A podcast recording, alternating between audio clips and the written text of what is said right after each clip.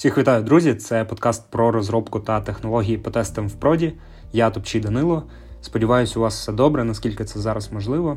Війна, на жаль, не скінчилась, але дякуючи надлюдським зусиллям наших військових, ми можемо знову трохи подумати про технології. Сьогодні я почну новий формат коротких випусків, в яких я буду робити огляд на важливе, що трапилось за попередній тиждень в розробці та технологіях, або брати окрему тему та детально про неї розказувати. Випуск буду тримати в межах 15 хвилин, і посилання на все, про що я розказую, будуть в описі випуску. Сьогодні випуск з новинами розкажу про нові релізи, стартапи, ринок та його падіння. Новин, що десь знов наняли DevOps на 10к баксів, буду уникати, їх і так достатньо в інформпросторі. Поїхали. Перше, про що хочу розказати, це новий рекордний найм DevOps на Джині за 15к баксів. Ладно, жартую, я це виріжу. Насправді, перше, про що хочу розказати, Google опублікував першу когорту українських стартапів, яку він обрав для фінансування. Ще до цього вони оголосили про створення 5-мільйонного фонду для українських підприємців, щоб підтримати та розвивати бізнес та спільноту в Україні. Кожен обраний стартап має отримати по 100 тисяч доларів грошима без розмивання долі, менторство від Google, продуктова підтримка та кредити на Google Cloud. Що, в принципі, звучить дуже непогано, окрім кількості стартапів, вже ж, оскільки це лише 50 стартапів.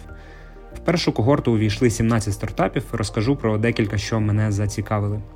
Перший це Respitcher, система для клонування голосу, використовується для озвучки, наприклад, фільмів або ігор. За допомогою нейронних мереж ви можете свій голос трансформувати на чийсь інший голос, наприклад, голос якогось актора. Це може допомогти в дубляжі. Наприклад, ви можете е, продублювати якийсь фільм і залишити голос того ж Джонні Деппа замість голоса актора дубляжа. Другий стартап Mindly – це платформа для пошуку психологів та онлайн-терапій, яка аналізує вашу сесію за допомогою штучного інтелекта і виділяє ключові моменти, зберігаючи їх у вашу картку пацієнта або клієнта. Цікава гібридна модель, яка поєднує людину та аналіз штучним інтелектом. Вже вже ж є аплікейшени, які повністю заміняють людину терапевта. Вони тільки це називають компаньйоном, а не терапевтом. Але напевно зараз все ще більше довіри до людини. Ну і штучний інтелект як посилення праці людини в цьому напрямку звучить дуже перспективно.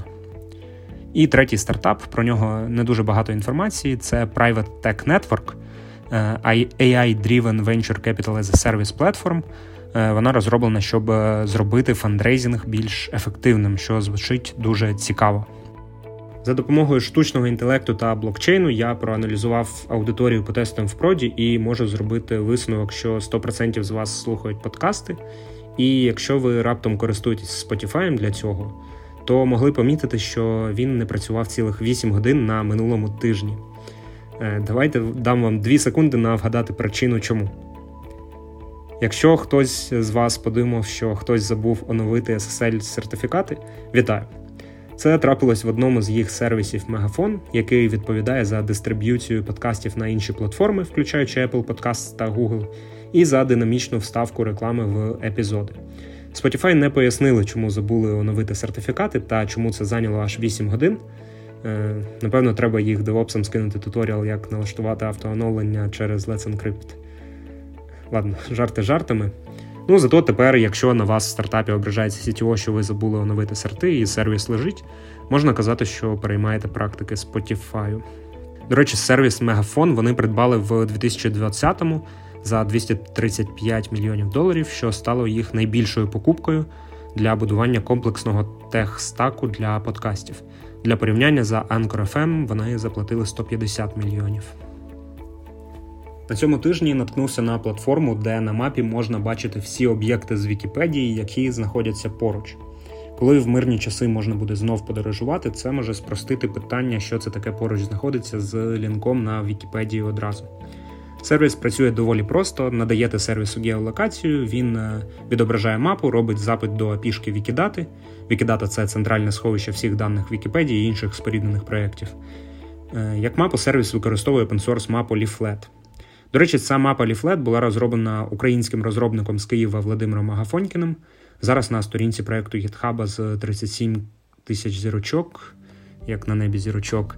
Е, мейнтейнери описали нинішню війну та закликали спільноту підтримувати Україну і донатити в фонди. В кінці є приписка, що якщо навіть після всього прочитаного ви підтримуєте дії Росії, зробіть всім послугу та візьміть трошки насіння в карман. На жаль, в такий час живемо, що ці карти також використовує Billingcat для документування воєнних злочинів РФ. Е, також проект Life.ua Map використовує їх для зображення перебігу війни та пошуку новин поряд з якимись точками. Ну і також волонтери Румунії та Польщі використовують їх для координації. Реліз нового in-memory Key Value сховища даних Dragonfly, який позиціонує себе як сучасний конкурент Redis та Memcached. По метрикам він дає X25 перформанс на запис від Redis та 30% економії пам'яті в режимі очікування. Вони вже повністю реалізували функціонал мемкеша, хоча не те, щоб там його багато. Ну і більшість функціоналу Redis також вже реалізована. Автори почали проєкт як експеримент, щоб подивитись, як має виглядати in-memory сховище, яке дизайнять в 2022-му, і за тиждень від публікації в них вже 6 тисяч зірочок на гітхабі. Mozilla запустили новий машинний переклад, який працює локально на вашій машині. Він зараз в бета-тестуванні і називається проект Bergamot. Це важлива штука, тому що, по-перше, конкурент на монопольному ринку. По-друге, тому що це локальний переклад на вашому комп'ютері без використання зовнішніх серверів. Задачі, які вирішували в Mozilla, це зробити двіжок достатньо швидким на ЦПУ без використання ГПУ, що зазвичай робиться на рішеннях з глибинним навчанням. Е, рішення портували на WebAssembly, оптимізували операції, щоб дозволити кожній сторінці інтегрувати переклад. Потестити можна, встановивши розширення, весь код source. Е, я не дуже розбираюся, як тренують перекладачі, але цікаво, чи можна та чи це економічно вигідно просто проганяти тексти через Google Translate та навчати нову модель на цьому. Фіча, яку анонсували десь місяць тому та відкрили бета-реліз, але мене самого перекинуло на нього тільки зараз. Це персоналізований фід в GitHub. Фіді вам будуть рекомендувати проекти за інтересами, за вашими лайками, нові релізи деяких проєктів, які можуть бути вам цікаві, рекомендувати, кого вам варто зафоловити. Це, напевно, будуть ваші колеги. Виглядає цікаво, але почуття, звісно, змішані, тому що є побоювання, що спочатку це алгоритмічний фід рекомендацій на базі фоловерів та зірочок, а потім вони додадуть інстасторі та ще щось таке. Давайте трошки поговоримо про ринок, скорочення наймів та кризу в цілому. Важлива подія, яка трапилась на минулому тижні, це витік імейлів від Ілона Маска, адресованих керівникам Тесли. Він писав, що в нього дуже погані передчуття з приводу економіки, та що зараз потрібно скоротити 10% співробітників. Після публікації цих імейлів в Reuters акції Тесли впали на 8,5%. Е, ці імейли, кстати, одразу витікли після імейлів, в яких він закликав своїх співробітників повертатись в офіс, і сказав, що керівникам потрібно проводити в офісі як мінімум 40 годин на тиждень. Е, в обґрунтування цієї позиції процитую його: Тесла випускає найбільш захоплюючі та важливі продукти на землі. Це не трапляється по телефону. Я далеко не фанат Ілона Маска, але його пояснення має сенс для мене. Єдине, що страшно, що за ним вже будуть мімікрувати та слідувати люди всього інших компаній, в тому числі українських. І коли в Теслі це оправдано, то в компанії, яка розробляє навіть не знаю, інтернет-магазин для продажу кошачих наповнювачів і кличе всіх сидіти в офісі, тому що Ілон Маск так сказав. Ну, це, звісно, також буде. Але трошки відійшли від теми ринку. Coinbase також заморозив свої найми до осяжного майбутнього і, що більш цікаво, відкликав існуючі офери. В цьому році компанія втратила 70% вартості компанії через падіння вартості крипти в парі з економічною кризою. Як наслідок, кількість юзерів та доходів компанії скоротилася.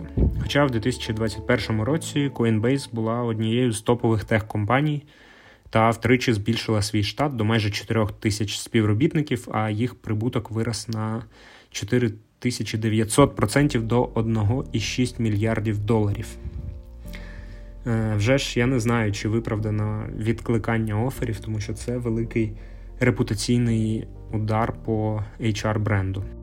До речі, поки не дуже далеко відійшли від маска, е, хоч його і покупка Твіттера заморожена, але все тим не менш про Twitter. Юзери скаржаться, що Twitter почав блокувати посилання на соцмережу Mastodon, яка є конкурентом Твіттера. Я також спробував, і станом на декілька днів назад воно блокувало посилання як шкідливий контент. Mastodon – це опенсорсна та self-hosted платформа, ноди якої деплоють в себе юзери та об'єднуються в загальну мережу.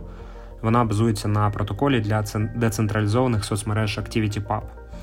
Е, ну і як наслідок, там немає модерації, і ти можеш постити, що захочеш, навіть якщо навіть якщо ти Трамп. До речі, платформа написана на Ruby для основного бекенду, React як фронтенд і Node.js для стрімінг API. Весь їх код відкритий є на GitHub. Штука, якої мені дуже не вистачало до цього, але зараз я зрозумів, що це було і не потрібно. Е, але тим не менш, в новому релізі macOS нарешті прибрали флаги країн з перемикача мови. Е, зрозуміло, що я це через флаг Рашки кажу, і нарешті його прибрали. Е, до цього я використовував кастомний пакет з мовою з GitHub, Репозиторій називався Bandera Layout. Він змінював російський флаг на червоно-чорний. Але з початком повномасштабного вторгнення автор також заархівував репозиторій і в розділі How to Use написав Don't. І новина за пворку вони нарешті заблокували всі акаунти, які фізично знаходяться на Росії або Білорусі. Про це вони анонсували ще в березні е, і запропонували всім релокуватись, і тоді акаунти можуть бути відновлені. Е, цікаво, чи зможуть вони це обходити простим VPN, або потрібні докази, що ти виїхав, або ще краще став податковим резидентом іншої держави.